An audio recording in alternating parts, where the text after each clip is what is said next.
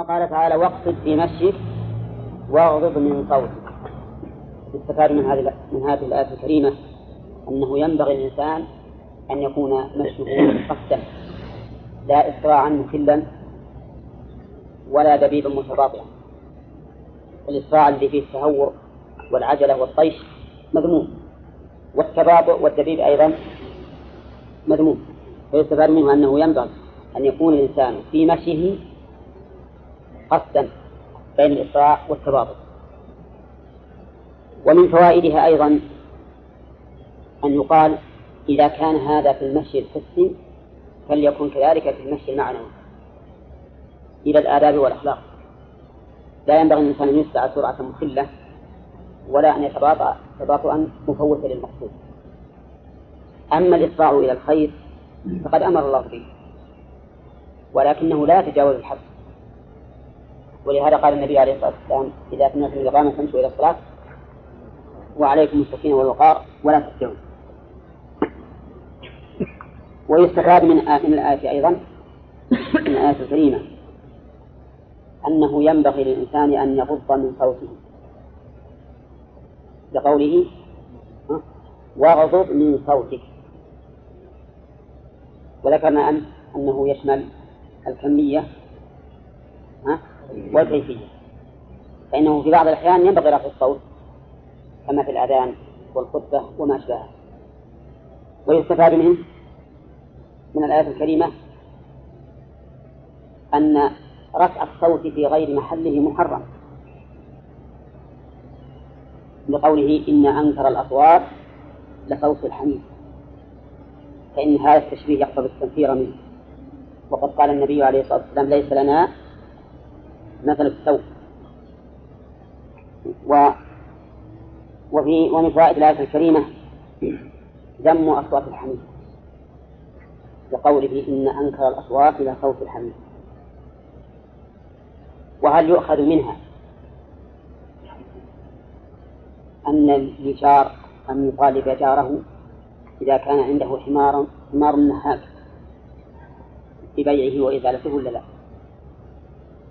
أه؟ لا إيه نعم له أن يطالب بذلك إذا كان نهيقه غير معتاد، لأن يعني بعض الحمير كثيرا النهيق، فعلى هذا له أن يطالب مثل ما قال الفقهاء رحمه الله إن له أن يمنعه من الرحى التي يطحن فيها دائما، وكذلك من من تغطيب الثياب ودقها دائما. كل ما يؤذي الجار فلجاره أن يمنع منه. فإذا كان قد وصف النهيق بأنه أنكر الأصوات فإنه له أن يطالب، فيقول بيع هذا الحمار وإلا اجعله في محل آخر حتى لا أتأذى به. نعم. نعم. له أن يطالب جاره بذلك، يعني لو أنه صار يرفع أصوات المزامير والعياذ بالله والغناء فله الحق أن يطالب حتى وإن لم تزعجه، لأن هذا منكر. لكن لو كان لو كان له جار يصعد إلى السطح في أيام الصيف وعنده مسجل فيه أشرطة من القرآن ثم يفتحها برفع الصوت، فلجاره أن يطالب بالمنع؟ نعم. نعم. نعم. ليه؟ لو قال كيف أنا سمع أني أستمع القرآن؟ نقول لا ما أمنعك، أنا أقول أستمع لكن أشفر الصوت، يعني هذا يؤذيني، وليس يؤذيني لأني أكره القرآن، لكن أريد النوم وأولادي يريدون النوم وأهلي يريدون النوم. والنبي عليه الصلاة والسلام يقول لا يجهر بعضكم على بعض في القرآن، فله أن يمنع، مع أن هذه عند العامة أمرها كبير. يعني لو أحد طلب منع جاره من أن لا يرفع صوته بقراءة القرآن لحمل الناس عليه راية الانكار، ولكن لا لا هم العامة ما لهم إنكارهم أو إقرارهم مثله أصل لسه كثير. نعم. طيب إذا احتاج إلى الشرف صلاة المشي وعواقبها ما في بأس، احتاج بل قد يجب أحيانا، كما لو احتاج إلى إلى قصد لإنقاذ نفسه أو إنقاذ غيره من هلكة، كل مقام له مقام. المقصود هذا في المشي العادي مثل أي يبغى يروح. المهم إذا إذا احتاج هذا ما في مانع. أقول له يبغى يروح لشغل ومن عادته كل يوم مستعجل له أن يمشي كل يوم كذا ولا؟ لا، الأولى إنه يرتب وقته حتى يخرج إلى شغله يمشي مسافة. لكن لو فرض أن تأخر من الأيام فله أن يفعل. خلونا نأخذ الفوائد يا جماعة. ما انتهينا من الفوائد، إذا انتهينا من الفوائد ناقش. نعم. يقول ثم قال تعالى: ألم تروا أن الله سخر لكم ما في السماوات وما في الأرض. في هذه الآية الكريمة بيان نعمة الله سبحانه وتعالى على عباده بهذه النعم. ومن فوائدها أن الله جل وعلا يحب أن يتمدح بما أفضى أو بما أفضى إلى عباده من النعم، فقوله ألم تروا أن الله. ومنها أن الله تعالى سخر لنا ما في السماوات وما في الأرض. نعم، وهو ظاهر. وقد قال الله تعالى في آية أخرى: وسخر لكم ما في السماوات وما في الأرض جميعا منه. ومن جواز استخدام ما في هذا الكون في السماوات والأرض لمصالحه، لأنه مسخر لنا، فإذا كان مسخرا لنا فلنا أن ننتفع به فيما أحل الله لنا. نعم، فلو قال قائل مثلا: هل لنا أن نقصد عن المعادن الجارية والجامدة؟ نقول نعم. هل لنا أن نحاول الصعود إلى الكواكب والنجوم لنرى ما فيها من الآيات وكيف تفرج لنا؟ الجواب نعم.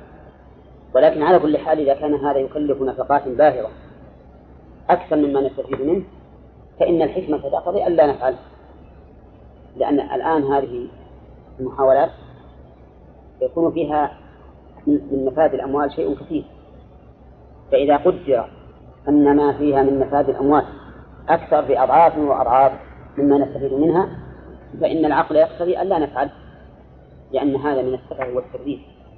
والإنسان العاقل لا يبذل المال إلا وهو يرى أنه ينتفع بأكثر مما بذل، أليس كذلك؟ لو فرض أنك بذلت مالا قدره ألف ريال لتحصل على منفعة تساوي ألفي ريال، محمود هذا ولا لا؟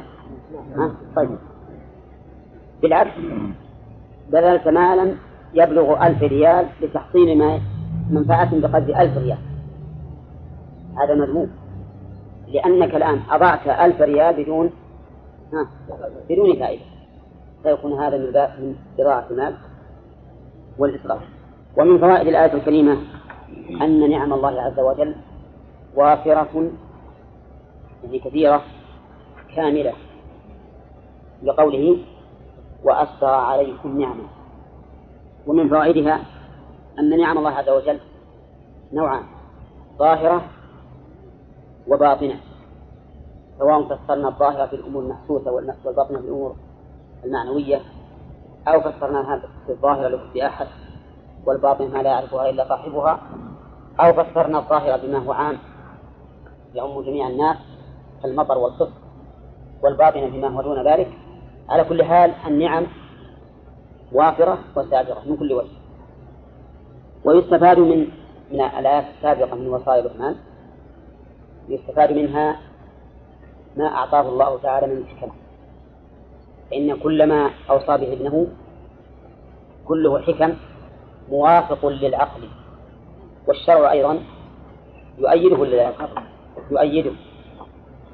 ويستفاد منها أيضا أن الله عز وجل إذا قص علينا نبأ, نبأ أحد فإن كان ذلك خيرا فإنه يريد منا أن نفعله، وإن كان غير ذلك فإنه يريد منا أن نتجنبه.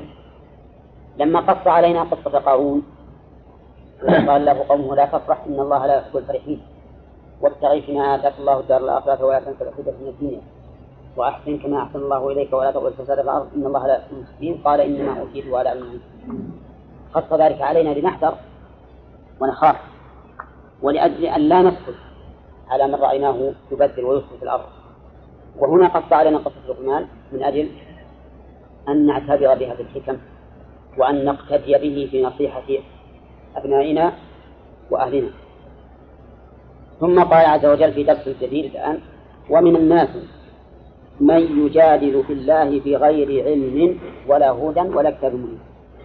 من من الناس هذه من التبعيض، وقد اختلف المعربون في من التبعيضية هل هي اسم لأنها بمعنى بعض أو أنها حرف دال على هذا المعنى، وعلى هذا الاختلاف ينبني الاختلاف في الإعراب. فإذا قلنا من اسم بمعنى بعض فإن نقول من مبتدأ، ومن يجادل خبره. وإذا قلنا إنها حرف فإن نقول من حرف جر، والجار ومجرور متعلق بمحذوف خبر مقدم، ومن يجادل مبتدأ مؤخر.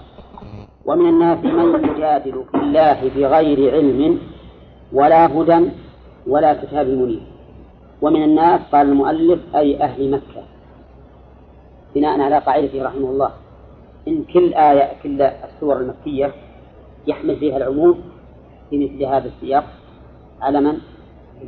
على على الخصوص، وهم أهل مكة. والصواب أن ذلك عام، يعني من الناس من أهل مكة وغيره من يجادل في الله بغير علم.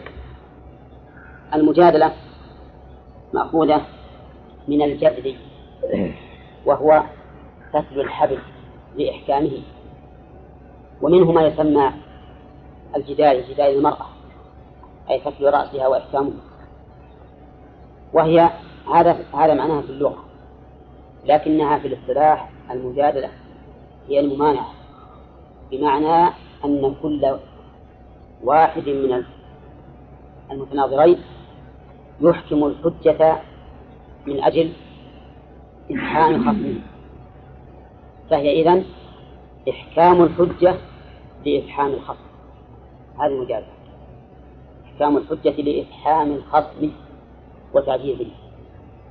والمجادلة إن كانت بعلم وحكمة فهي ممدوح بلا شك، وقد تكون واجبة أحيانا كما في قوله تعالى: وجادلهم بالتي هي أحسن.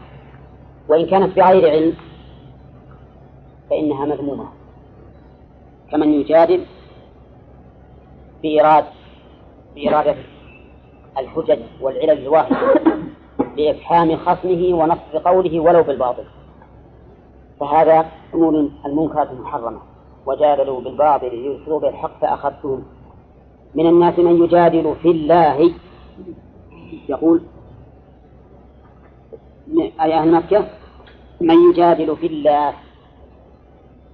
في الله هل المراد في ذاته سبحانه وتعالى، أو المراد في ربوبيته أو ألوهيته أو أسمائه وصفاته أو أحكامه وأفعاله؟ الجواب تشمل كل هذا. فمن الناس من يجادل في ذات الله وينكر وجود الله رأسا ويجادل في ذلك. ومن الناس من يجادل في وحدانيته يقر به لكن ينكر وجوده. ومن الناس من يجادل في ألوهيته أي في تفرده بالألوهية. ومن الناس من يجادل في أسمائه وصفاته. وأكثر ما وقع فيه الجدل بين المسلمين في باب الأسماء والصفات، بين المسلمين مو بين المسلمين والكافرين، لكن المسلمون الذين ينتسبون إلى الإسلام ويسمون أهل القبلة، هؤلاء كثر الجدل بينهم في باب أسماء الله وصفاته. كذلك من الناس من يجادل في أحكام الله. وما أكثر المجادلين في أحكام الله، تجده يجادل تقول هذا الشيء حرام ثم يأتي ويجادل وش اللي حرمه وش الفرق بينه وبين كذا، وهذا الدليل وهذا الدليل منقوض وهذا التعليل وهذا التعليل باطل، وهكذا بغير علم. أما إذا كان بعلم فليس فيه دم، لكن بغير علم. كذلك من الناس من يجادل في أفعال الله، يجادل في أفعال الله والعياذ بالله، فيقول لماذا أنعم الله على هؤلاء الكافرين بالنعم الكثيرة، ومن المسلمين من هو في جهد شديد ومرض وفقر وجهل وما أشبه ذلك، هذا يجادل في أفعال الله. كذلك يجادل في أفعال الله في مسألة القدر، فيقول مثلا إما أن يكون الله قد قدر على الإنسان عمله أو لا، فإن كان قدر عليه عمله فكيف يعاقبه، وإن لم يقدر عليه عمله فمعنى ذلك أن الإنسان مستقل به، فيكون منفردا في الحوادث ومشاركا لله فيها، وما أشبه هذا من الجدل الذي يكون بغير علم.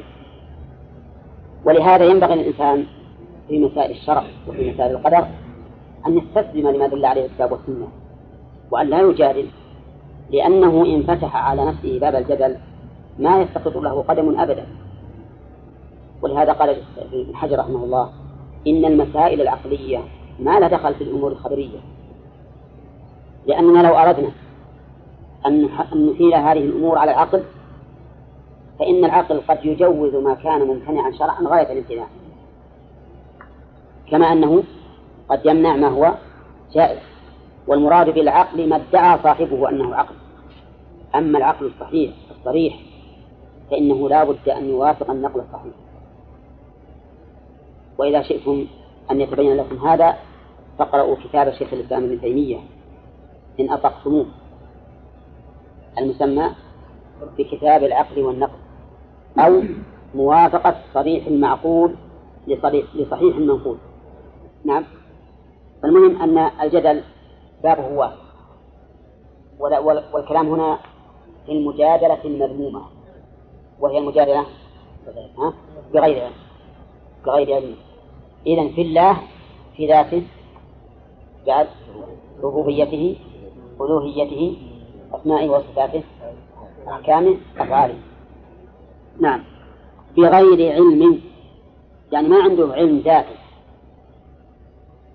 ولكنه مكابرة ومعاندة، ولا هدى ولا هدى من رسول، يعني ولا عنده استداء بغيره، فهو ليس عنده علم في نفسه يهتدي به، وليس عنده علم من غيره يهتدي به، ولا هدى، ولا كتاب منير ولا كتاب منير أنزله الله تعالى بل بالتقليد. هو ما عنده علم ولا اهتداء بهدي رسول ولا كتاب أنزله الله فيهتدي به. إذن بماذا يجادل؟ يجادل بالباطل. وقال المؤلف بالتقليد لقوله: وإذا قيل لهم اتبعوا ما أنزل الله. هذا الذي أوجب للمؤلف أن يقول بل بالتقليد، لأن قال لقوله: وإذا قيل لهم اتبعوا ما أنزل الله. قيل لهم، قيل هذه مبني المجهول، فمن القائل؟ ها؟ الله، الرسول، المؤمنون، كل هذا يمكن أن يكون. قال الله تعالى: اتبعوا ما أنزل عليكم من ربكم ولا تتبعوا من دونه أولياء. والنبي عليه الصلاة والسلام يحث الأمة على اتباعه، والمؤمنون كذلك يدعون الناس إلى اتباع ما أنزل الله، فيكون هنا حذف الفاعل لإرادة العموم. إذا قيل لهم كذا، هذا أعم مما لو قال: وإذا قال الله لهم، أو وإذا قال لهم الرسول، أو وإذا قال لهم المؤمنون. فقول إذا قيل لهم يكون أشمل. اتبعوا ما أنزل الله، ما أنزل الله، ما مفعول التبع، وأنزل الله ما المراد به؟ القرآن لا شك، إن الله أنزله. السنة أه؟ لا كيف. وأنزل الله عليك الكتاب والحكمة. قال العلماء الحكمة هي السنة. إذن ما أنزل الله من القرآن ومن السنة، لأن السنة وحي، إن كان الله أوحاها إلى رسوله وإلا فإقراره سبحانه إياها بمنزلة الوحي. ولهذا قال العلماء إن إقرار النبي صلى الله عليه وسلم بمنزلة مفعول مفعول بمنزلة قول. نعم. وإذا قيل لهم اتبعوا ما أنزل الله قالوا بل نتبع، بل للإضرار الإبطالي أو الانتقالي؟ الإبطالي، يعني بل لا نتبع ما أنزل الله. نعم. وإنما نتبع ما وجدنا عليه آباءنا. الله، هذا معارضة معارضة حق بباطل، لأنهم الآن عدلوا عما أنزل الله عز وجل إلى الآراء فقط والأهواء. ما وجدنا عليه آباءنا ولو كان شركا، ها؟ ولو كان شركا، ها؟ ولو كان شركا. طيب ولو كان طاعة؟ لا. نقول نعم، هم يقولون ولو كان طاعة، فيكون اتباعهم لما عليه آباؤهم لا لأنه شرع ولكن لأن عليه آباءهم، وحينئذ فلا يكون اتباعهم اتباع آبائهم في هذا الحال اتباعا للشرع ولا اتباعا محمودا. وعلى هذا فنقول في من دعي إلى الكتاب والسنة وقال أنا أريد أن أتبع فلانا الإمام الفلاني أو أو العالم الفلاني مع بيان السنة ووضوحها، يكون مشابها لهؤلاء المشركين؟ نعم، يكون مشابها لهم. قال الله عز وجل: أولو كان الشيطان يدعوهم إلى عذاب السعير.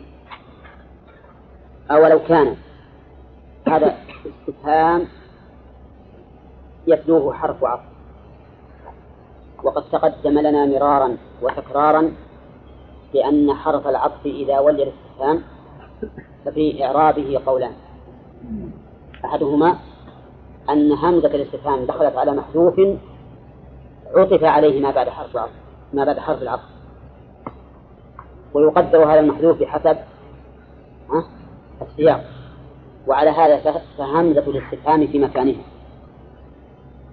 والمستفهم عنه يعني مدخول الاستفهام محذوف.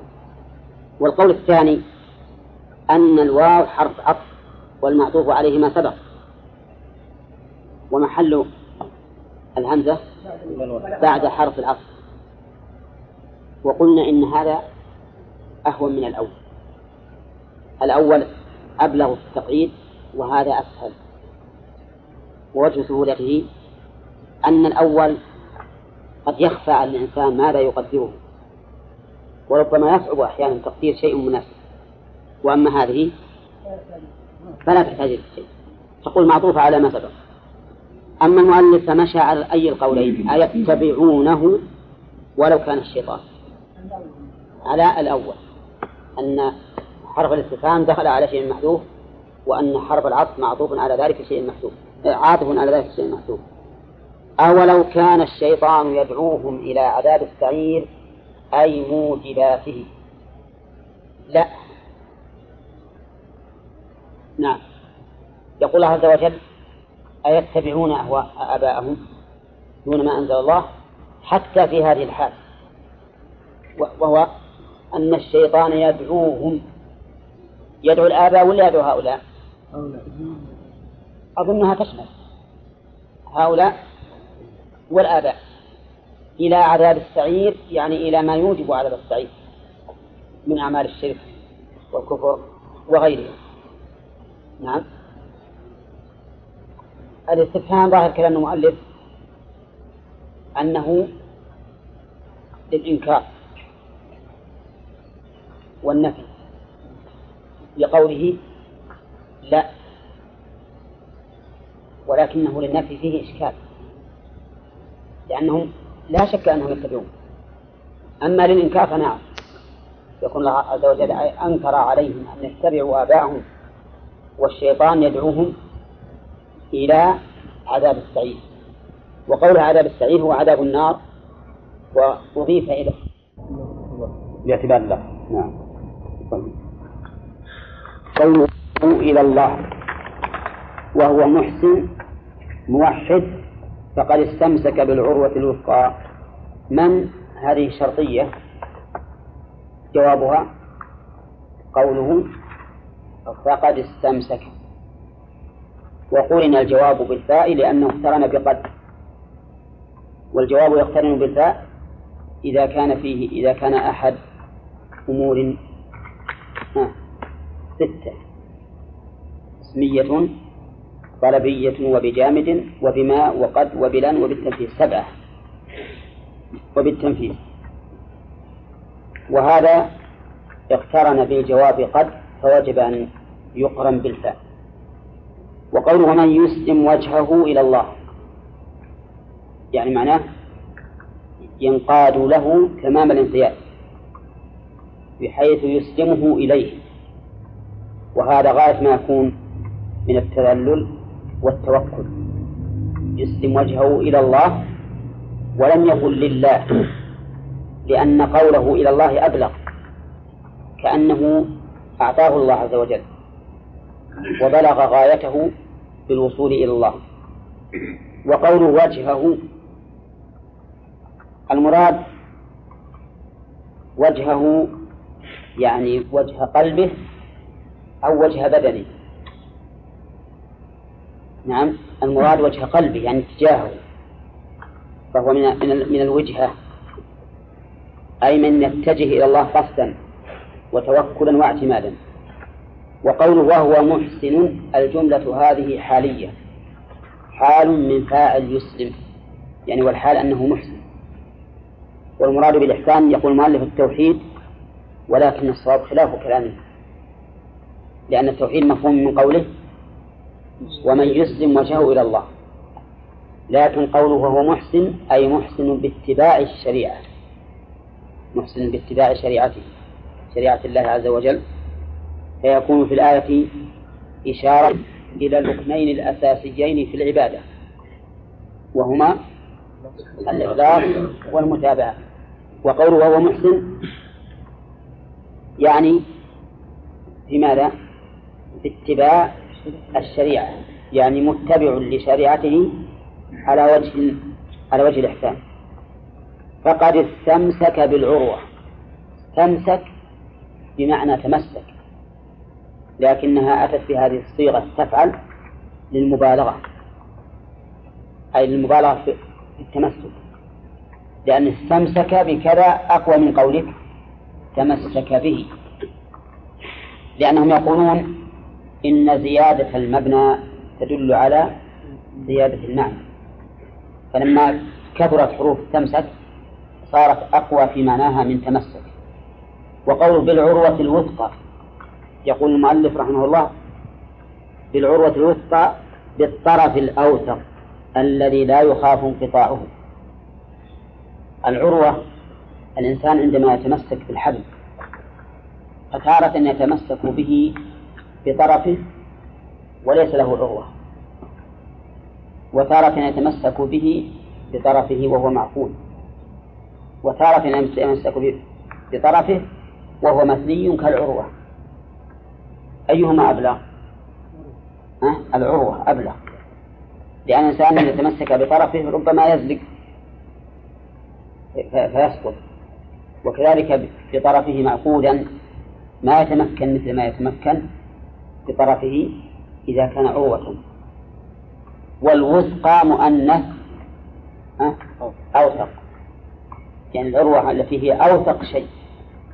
نعم، ولا ريب أن رحمك الله أن من أسلم وجهه إلى الله محسن فإنه سينجو من كل مكروه ويفوز بكل مطلوب، لأن هذا هو الطريق الأمثل الذي يوصل إلى الله عز وجل، أن تسلم وجهك إليه وأنت محسن. هل ورد مثلها في القرآن؟ استمسك بالعروة الوثقى، فمن يكفر بالطاغوت ويؤمن بالله فقد استمسك بالعروة الوثقى. نعم.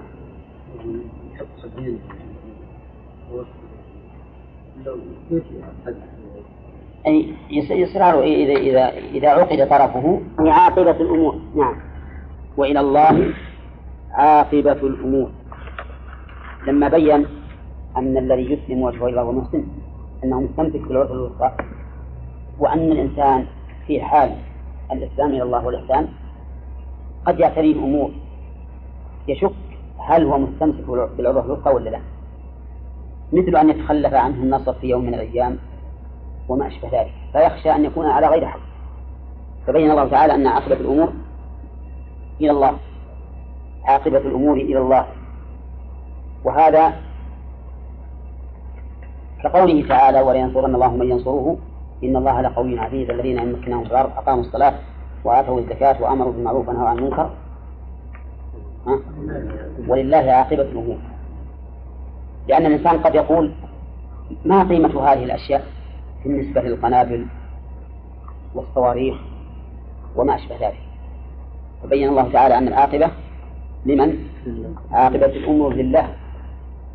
فأنت ما دمت قمت بأسباب النصر التي بينها الله لك فلا يخفى عنك ما أعطي أعداء الله تعالى من القوة المادية، لأن هذه القوة المادية تتضاءل بكلمة من الله عز وجل إذا أراد عز وجل أن يقول أن يقصف بهم جميعا الأرض أو يفسد عليهم معداتهم قال كن فيكن.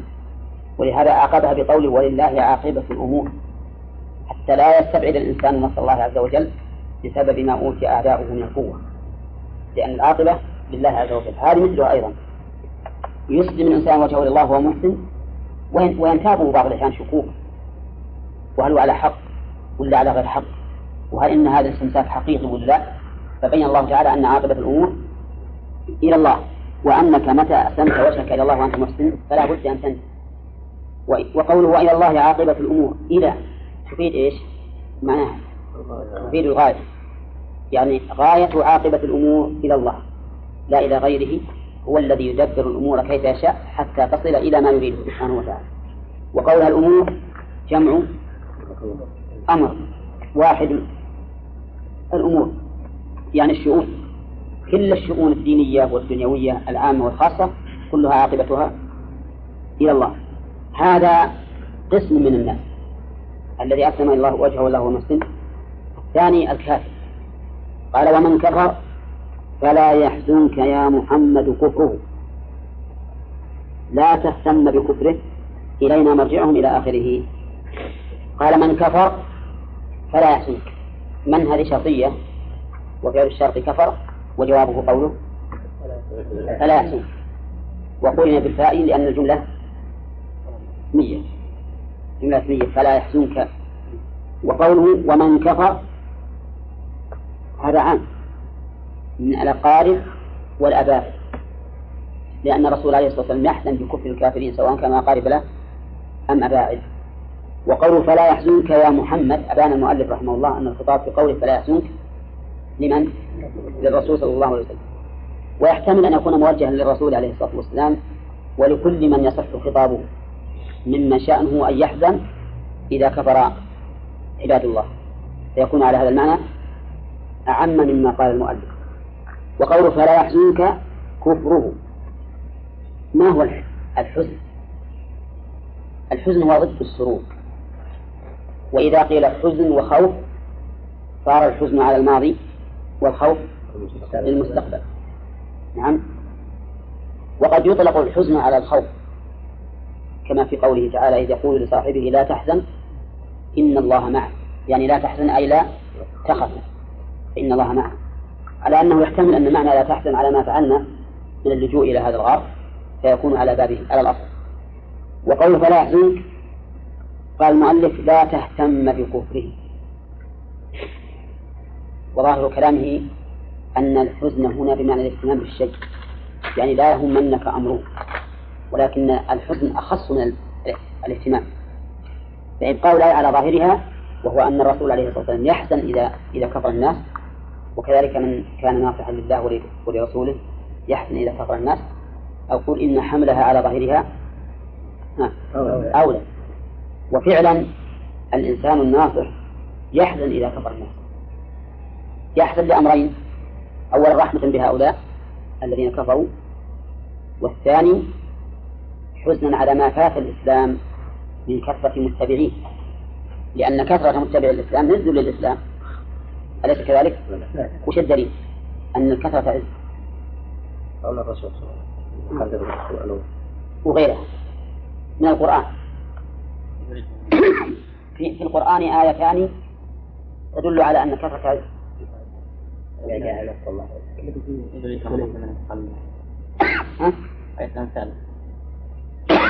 لا نعم ربما يتنفعل تسير ولا أراكم كثيرا له في الشرطة، ربما تسير لها. قال شعيب لقومه واذكروا إذ كنتم قليلا فكثركم، وقال تعالى ممتنا على بني إسرائيل وجعلناكم أكثر نفيرا. فالكثرة عز بالدليل الشرعي والواقع. الآن الصين الشيوعية بالنسبة للقوة الصناعية ما تقارن بالروس ولا بأمريكا، ومع ذلك يهابونها يهابونها لماذا؟ من كثرة، كما يقول قائل خل زبين يجيك الشر. نعم. وأعداء المسلمين الآن يحبذون المسلمين أن يقللوا النفس أن يقللوا النفس فتارة يقولون إذا كثرتم الناس الضعف الرزق، كقول الكفار الذين يقتلون أولادهم خشية الإملاق، وتارة يقولون إذا كثر الأولاد عجزتم عن تربيتهم إساءة ظن بالله عز وجل، وتارة يقولون إذا كثر الحمل ضعفت المرأة ولحقها الضعف وجزعت. وهذا لا بد منه، لا بد أن تضعف المرأة كما قال تعالى حملته أمه وهنا على وهن. والحاصل أن كثرة الأمم عز لها. وقوله فلا يحزنك كفره إلينا مرجعهم جملة خبرية قدم فيها الخبر لإفادة الحصر. إلينا يعني نحن الله عز وجل لا إلى غيره. وقوله مرجعهم مصدر ميري أي رجوعهم، فرجوعهم إلى الله عز وجل لا إلى غيره، وهو الذي يحاسبهم على أعمالهم. ولهذا قال فننبئهم بما عملوا فننبئهم نعم ويراها فننبئهم بما عملوا نعم إن الله عليم بذات الصدور. ينبئهم يخبرهم، وإذا أخبروا بذلك يجازون عليه. نعم الكافر لا بد أن يجاز على ذنبه، ولكنه يجازى بالعدل. ولهذا كانت النار دركات بحسب جرم الكافرين، والمنافقون في الدرك الأسفل من النار. فقولهم نبئهم أي نخبرهم على سبيل التوبيخ والإهانة ثم نجازيهم بما يستحقون. قولوا إلينا وننبئهم هذه ضمير جمع، لكن المراد به التعظيم، المراد بالتعظيم لا شك. إن الله عليم بذات الصدور هذا تكميل للتهديد، يعني أن الله عليم بذات الصدور. وما هي ذات الصدور؟ ذات الصدور هي القلوب، لأنها فيها كما قال تعالى ولكن تعمى القلوب التي في الصدور. معنى ذات الصدور أي صاحبة الصدور وهي القلوب. وقال وقال ذات الصدور دون القلوب لأن ما, ما كان داخل الصدر محجوب عن الخلق لا يعلمه إلا الله عز وجل. فلهذا قال إن الله عليم بذات الصدور. وفي قوله عليم بذات الصدور دليل على أن الكافر يحاسب على عمل القلب، وهو كذلك، لأن الكافر يحاسب عليه، لأنه لولا أنه يحاسب لم يكن في قوله إن الله عليم بذات الصدور كبير فائدة. نعم نعم كان الشرط جواب الشرط الثاني نعم ليس طلبية، ليس طلبية لأن لا نافية للناهية لا إيه نعم صحيح فلا يحسنك ناهية فهي طلبية. نعم ثم قال نمتعهم قليلا ثم نضطرهم إلى عذاب غليظ. أعوذ بالله. نمتعهم يعني نجعلهم يتمتعون، يأكلون ما شاءوا ويلبسون ما شاءوا ويركبون ما شاءوا ويسكنون ما شاءوا ويتنعمون بكل نعيم الدنيا، ولكن هذا قليل وقليل وقليل. يقول الرسول عليه الصلاة والسلام لموضع صوت أحدكم في الجنة خير من الدنيا وما فيها. موضع الصوت خير من الدنيا، من الدنيا كلمت فيها فقط من أولها إلى آخرها. نعم من الدنيا وما فيها. هؤلاء والعياذ بالله يمتعون قليلا، وما أقل الدنيا ومتاعها.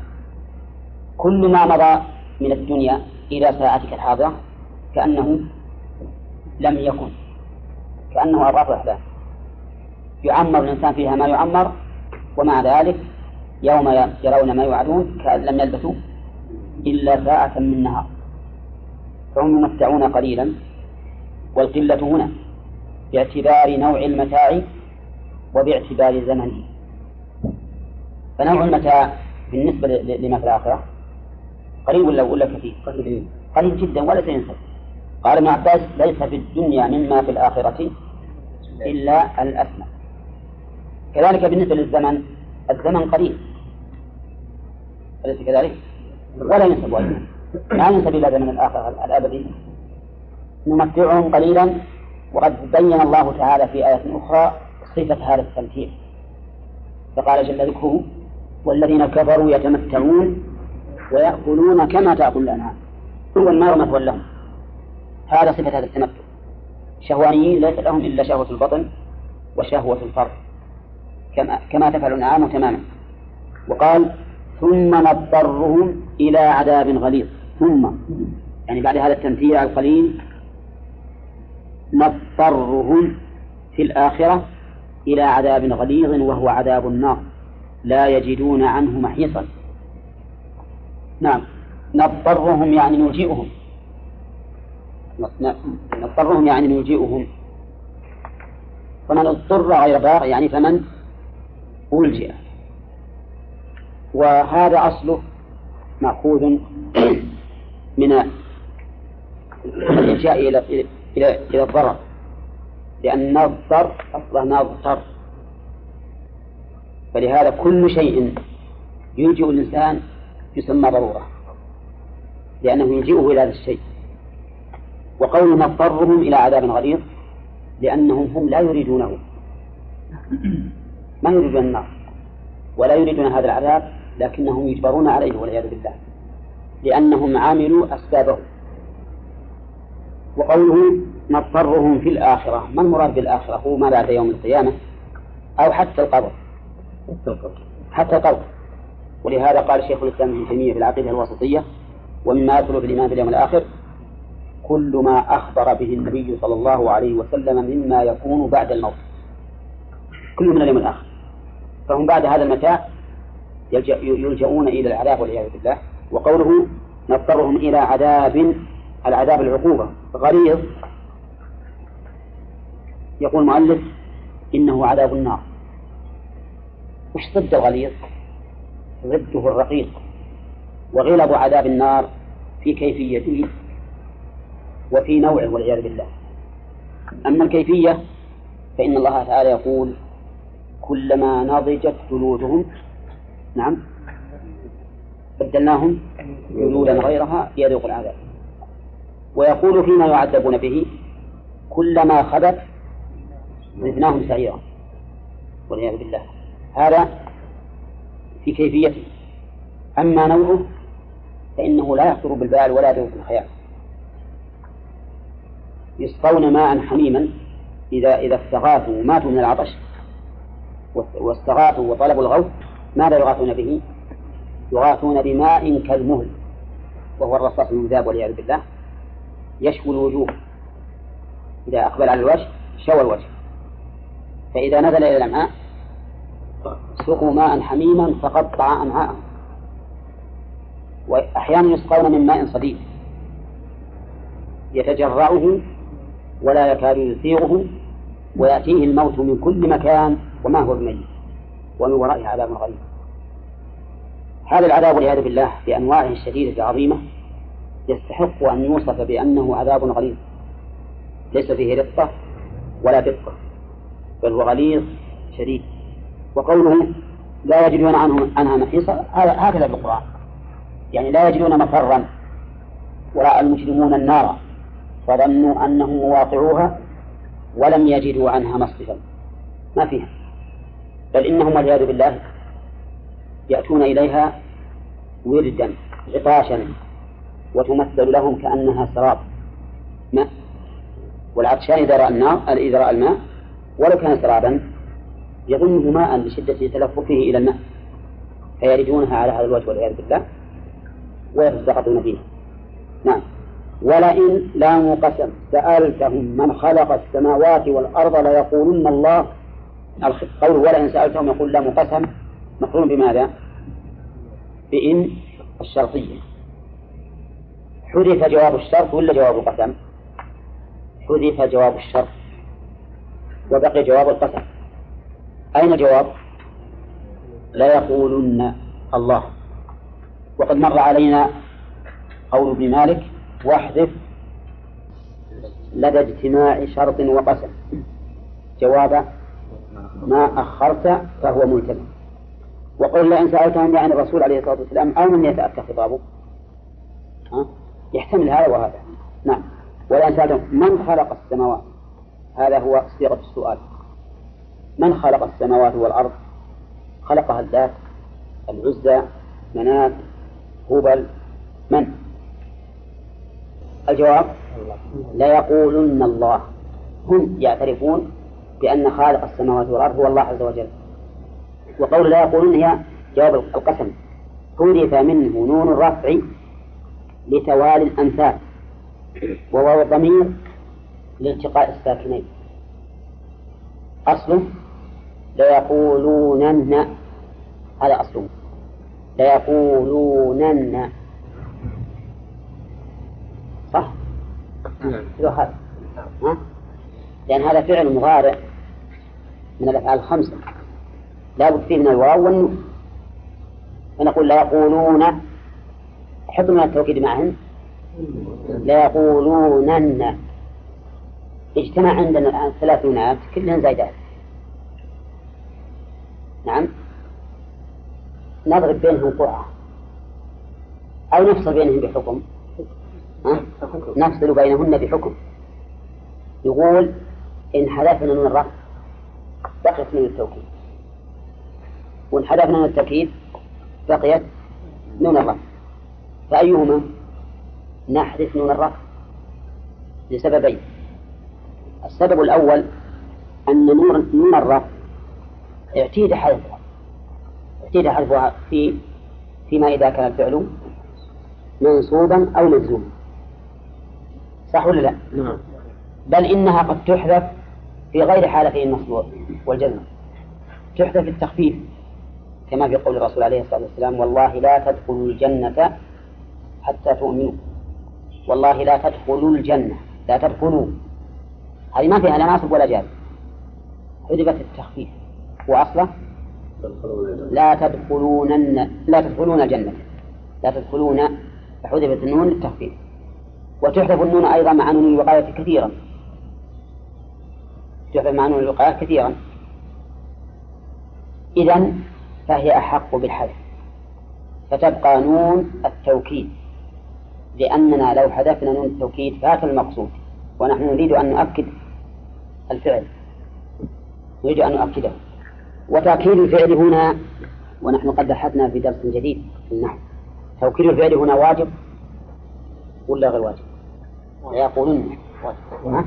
واجب لأنه مثبت في قسم مستقبل غير مفصول بال...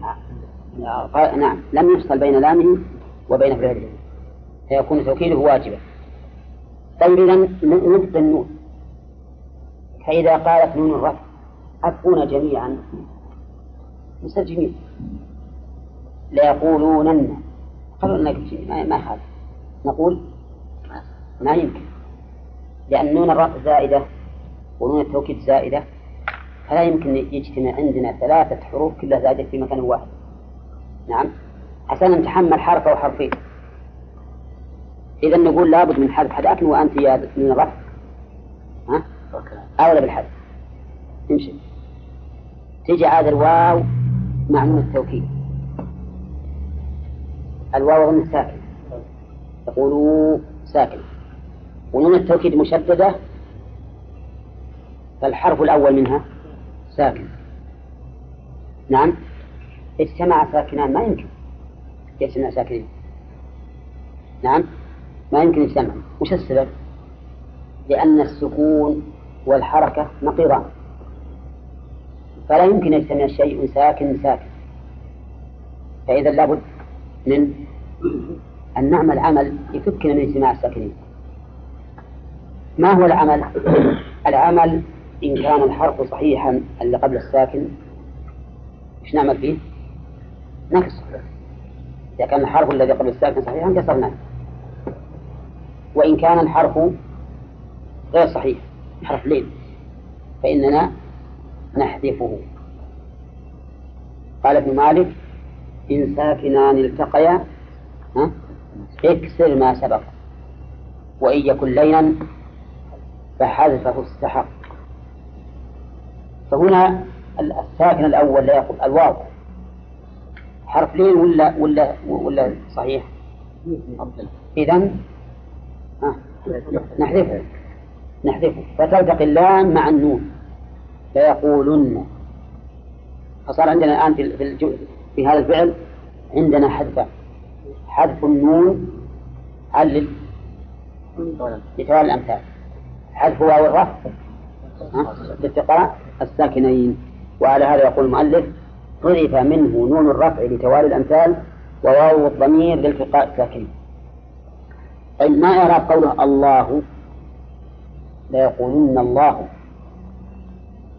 خبر فعل فاعل لفعل محذوف التقدير خلقهن الله، ويدل لذلك قوله تعالى ولئن سألتهم من خلق السماوات والأرض ليقولن خلقهن العزيز العليم، ليقولن خلقهن، فذكر الله تعالى الفعل.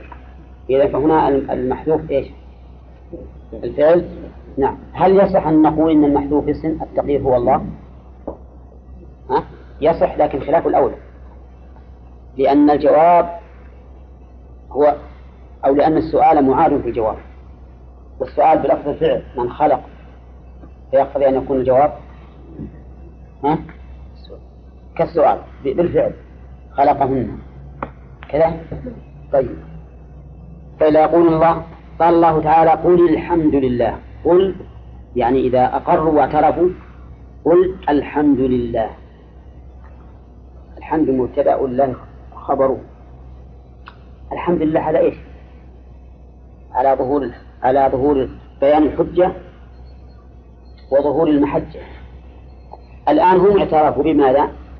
بأنهم على ضلال في شركهم، فالحمد لله هنا على بيان الحجة وإظهارها وأنهم قسموا بذلك، لأنهم إذا أقروا واعترفوا أن خالق السماوات والأرض هو الله وأن هذه الأصنام لا تخلق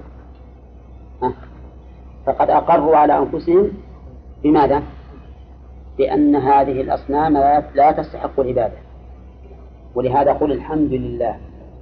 كما أن الحمد أيضا هنا ممكن أن نقول مع ذلك الحمد لله على خلق السماوات والأرض، أنه يحمد على أنه الخالق عز وجل دون غيره، فيحمد على ما له من صفات الكمال ومن جميل الأفعال.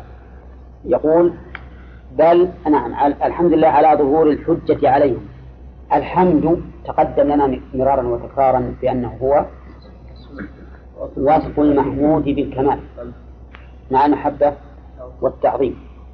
واللام في قوله لله اللام للاستحقاق والاختصاص، للاستحقاق لأنه هو المستحق للحمد كما قال النبي عليه الصلاة والسلام أهل الثناء والمجد. ثانيا آه. للاختصاص لأن الذي يستحق الحمد المطلق من هو؟ هو الله عز وجل. نعم. بل أكثرهم لا يعلمون. بل هنا للإضراب الانتقالي وليس للإضراب الإبطالي، فهو انتقال من مما, مما سبق للتسجيل عليهم بالجهل التام، ولهذا قال بل أكثرهم لا يعلمون وجوبه عليهم يعني التوحيد، وإنما نفى العلم عنهم لماذا؟ لانتفاء فائدته، والشيء قد ينفى لانتفاء فائدته. قال الله تعالى ولا تكونوا كالذين قالوا سمعنا سمعنا اسمعون بآذانهم وهم لا يسمعون، نفى السمع عنهم لانتفاء فائدته بالنسبة إليهم. فقول بل أكثرهم لا يعلمون نفى العلم عنهم، وإن كان هذا هم يقولون بأن الله هو الخالق لكنهم لم ينتفعوا بهذا العلم. وأيهما أشد قبحا؟ جاهل لا يدري وعالم لم ينتفع.